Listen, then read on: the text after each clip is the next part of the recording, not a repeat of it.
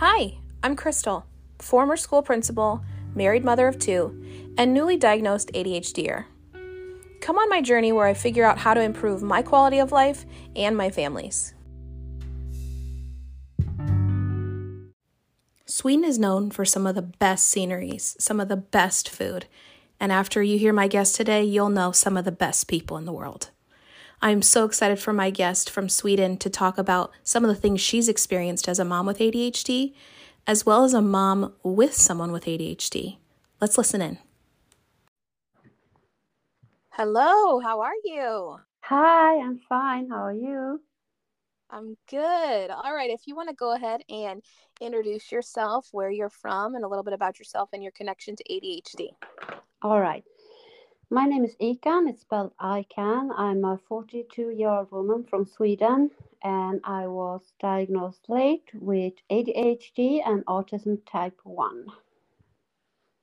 All right. And so what when were you diagnosed? Was it when you were a child or later in life or No, actually this is kind of a sad part because I was born in uh, the 80s. ADHD and autism wasn't really recognized, especially amongst women. So a lot of us got misdiagnosed, and I feel that also happens a lot today, especially amongst women. So when I was a teenager, I got diagnosed borderline. This is really common. And when I didn't agree with this, I started my own research, totally all mine, re- research for many years went back when I was around 35 and said, You have to try me out. And they did. And jackpot, I got full on both. oh, that sounds very similar to my experience with anxiety and depression. And then, kind of in my late 30s, figuring out that that was the medication and the treatment I was getting wasn't addressing it. And so I knew that had to be something else. So mm-hmm. we have that very much in common. Can you explain to the listeners kind of how, what is that process?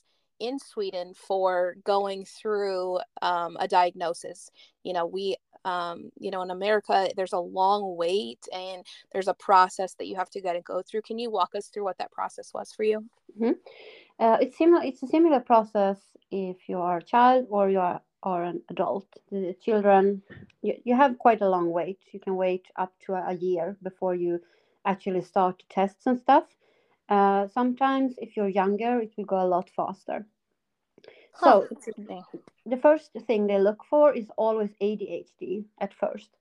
And then after that, they look for autism. So they start first with the ADHD test. They start with like uh, a questionnaire. Um, you get to look at building blocks. It's, it's a whole thing, really. And the whole process, it takes about a year. They do a lot of tests, they ask a lot of questions. Uh, when it comes to the autistic part, they ask questions about how you are now compared to when you were young.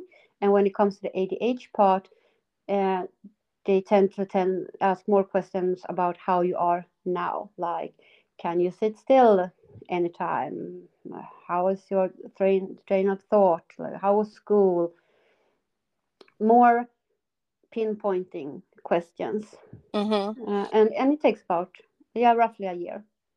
That's a long time. That is a long time, but Sweden is a very serious country, and we we, we since the 90s when these people got misdiagnosed and people were unhappy i think they really shaped up and wanted to make things right you know yeah so they started to testing much more seriously so the people would get um, exactly the right help you can also have like different uh, criteria when it comes to ADHD. You can have different levels, and when it comes to the autism spectrum, we have one, two, and three, just so you can pinpoint what kind of resources um, you need uh, and what kind of help maybe you need.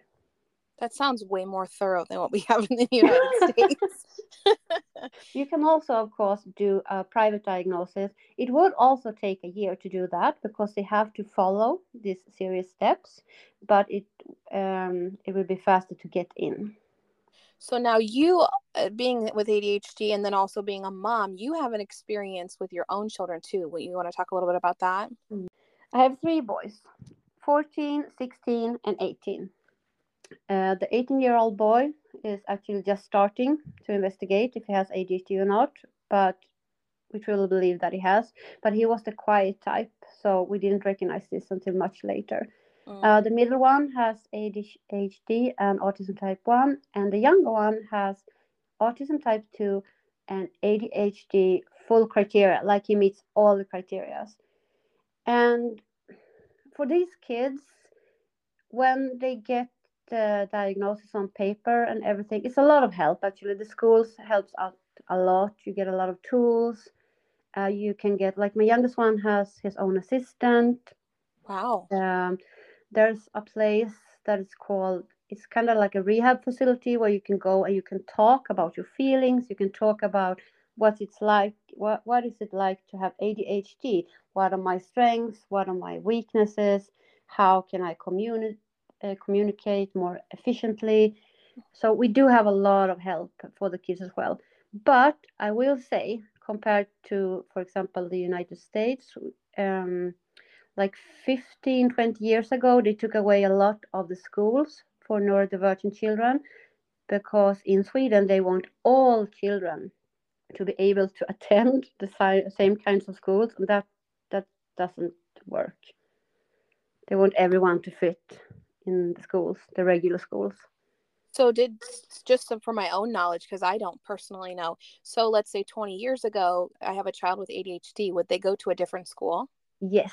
20 years ago they had like these special schools where you could go if you had ADHD or autistic where there would be more personnel, more trained personnel, maybe like smaller classes, classes, shorter classes. And nowadays the there are not many of those left because the school system they changed it all. And that's that's sad actually. That's bad.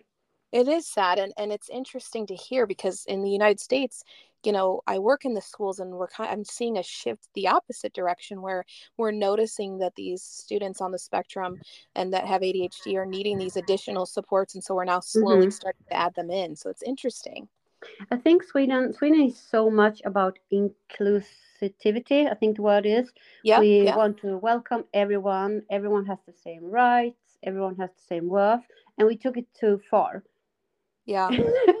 I can see that. Yeah. I mean, and, and there's value in making everyone feel included and having that child, you know, I have a child with that's uh, on the autism spectrum and yeah. we want them to feel like they're like everybody else to some degree, but in the yeah. reality of it all, they're, they're not.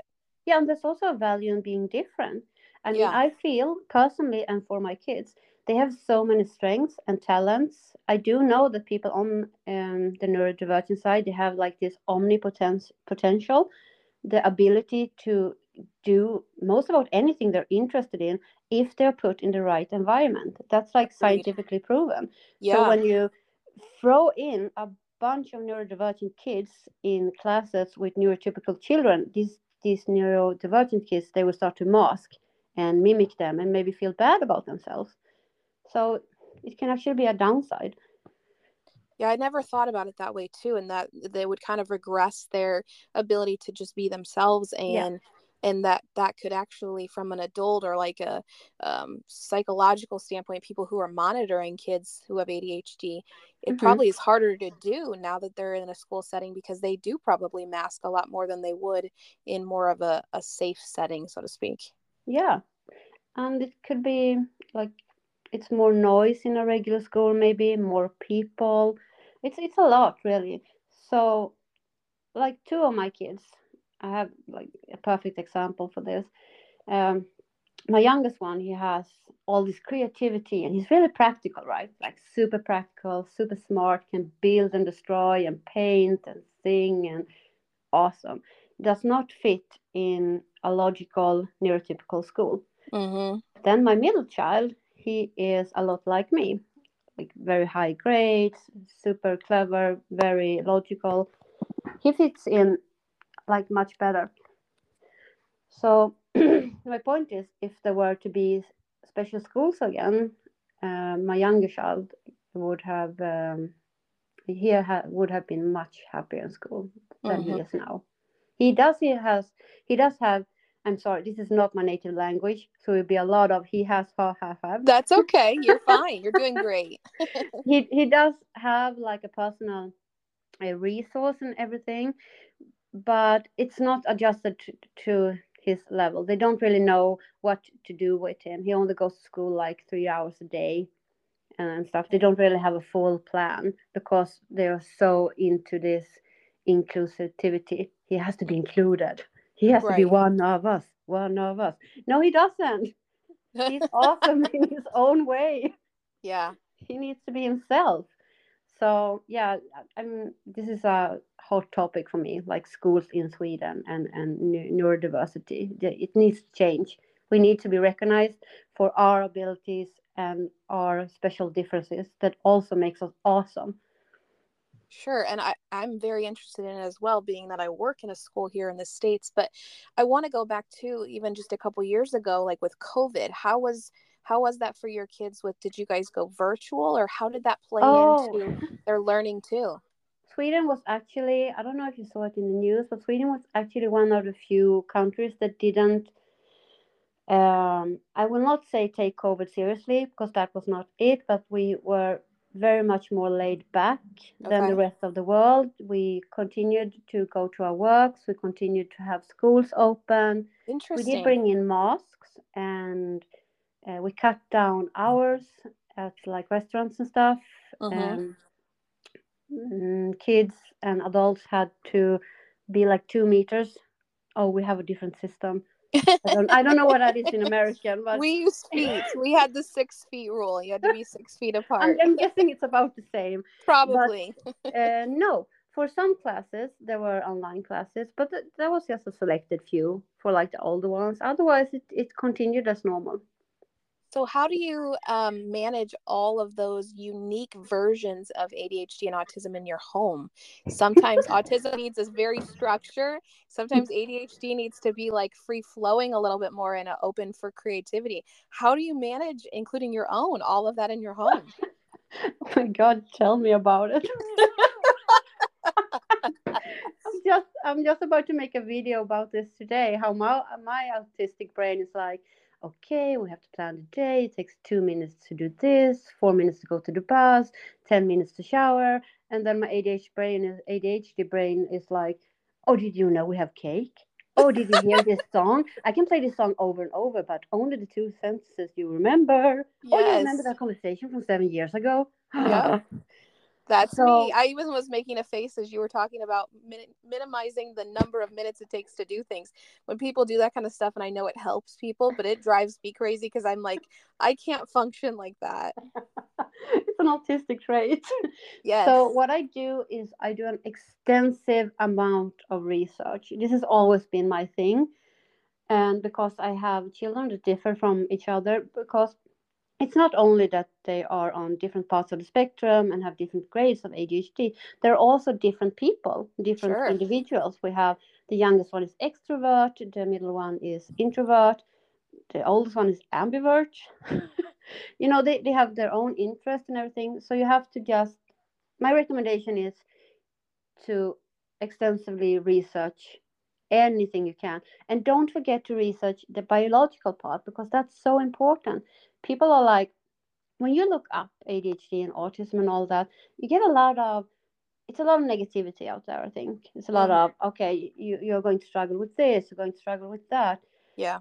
And I feel like people are missing out. But why does it happen? Um, so I, for example, I read a lot about dopamine because people with ADHD they tend to lack dopamine. Mm-hmm. It's not that we can't produce dopamine; we just can't keep it long enough.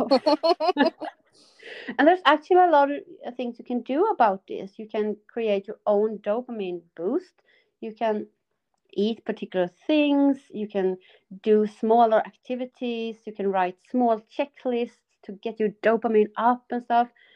And I lost my uh, I lost my train of thought. That's an ADHD thing. That's okay. We were talking about we were talking about understanding dopamine and the biology behind it. yeah, ADHD. the biology behind it all. Uh, it's dopamine or adrenaline, serotonin. Uh, a lot of people with ADHD have higher blood sugar levels. That's a thing to look into. A lot of people um, that are neurodivergent have more bacteria in the stomach. All of these things is also important to research because it can affect your child a lot mm-hmm. you can actually help the child a lot um, by not just telling him or her okay you're going to struggle with this and this and this you can do like you can do like I do. Sorry, that sounded no, but you can empower them. I think that's what you're yes, you can say, and you empower can them teach them how to advocate them- for themselves. Yeah. yeah and by giving them information especially my my middle child he is he is all about this he's like mom why am i like this and i'm like this is because you lack dopamine in this particular area. And he loves that. He's Yeah. like okay what do i need to do? And then we create a solution. So we go around everything. Really Yeah. passionate about that as well. Yeah, and I think it's important to empower them, you know, because that was a concern of my husband when we went through our autism screening for my son is I don't want him to feel defeated or feel like he's not like everybody else in a negative way. And so we Mhm. we fed him all this positive energy of we're going to the doctors to show them how smart your brain is and how, Mhm. how you know just had a, a psychological flip even just with him only being you know seven and eight years old while we're doing this giving him those like this is a positive thing because i think empowering them you know and teaching them that there's kids in this world that have grown into adults who have created these amazing corporations who have these Yeah. disabilities is so much better than like you said some of the ways it's portrayed on the internet which can just be here are all the things you're going to have to deal with and here are some strategies how to do it Yeah, and the thing is, all these, all this negativity, it's around, like society is created and driven mostly by by neurotypicals, right? So it's Mhm. always compared uh, back to the neurotypicals, and I want us to stop doing that. I think that is so important, yeah. Especially especially for kids, for, because I know I do know a lot of parents whose kid got a diagnosis and they get like really sad. Yeah. And this is so upsetting this he will never be normal. And i'm like compared to what? What are you comparing to? Is Yeah. your child happy? Is your child okay? Is he like well fed well dressed? Does he have interest? Does he have is he happy? And they're like yeah that's it. No more comparing Yeah, exactly. And the hard part is, is unfortunately working in schools, I see that even kids that are considered quote unquote normal or neurotypical, they get picked on for other things. You know, I mean, there yeah, really is yeah, no normal or no kid that is going to be so shield proofed no that they're never going to be picked on or isolated for something, you know? And normal is a shifting topic as well. It changes Yeah. all the time. What is normal? What is not normal? Did you know that ADHD from the start was actually considered a non-moral dysfunction? So it was not even based on the biological traits or anything. It was based on a bunch of boys who was considered not morally correct in 1902. Interesting. Interesting. I'm going to have to do Mhm. more research on that. Oh yeah, look it up. Look it up. Very it's, the same with autism. Um, I don't remember the exact date of this one, but it was considered. It was called a refrigerator. I can't say that word. Refrigerator disease, Mhm. and they said that autism was caused by having cold-hearted mothers. Again, Ooh. a social thing. Yeah, that's so interesting. And thank goodness we've come so much farther from that because Yes, but I think know- we have to go even farther. oh, because I feel that the, the society, the social way of diagnosing is still there. I feel it hanging over us. yeah, still. absolutely. And and you sound so knowledgeable about it. I could literally talk to you all day. If someone wants to continue to learn about um, the things that you have to share or your family, where can someone go to to follow you? Well, uh, on most of my platforms, I'm called Icons Creations, and on my newly started TikTok, I'm called Icons Neuro Creations. So please hop on board, ask me anything. Here to help. Yeah, we really have to band together because this is this is so much bigger than even just ourselves, and we It really is. we have to really is. advocate. Well, thank you so much for coming on today. I really Thank you for having it. me. This was really nice. Good. Well, I hope you have a good rest of your day. Thank you. Bye.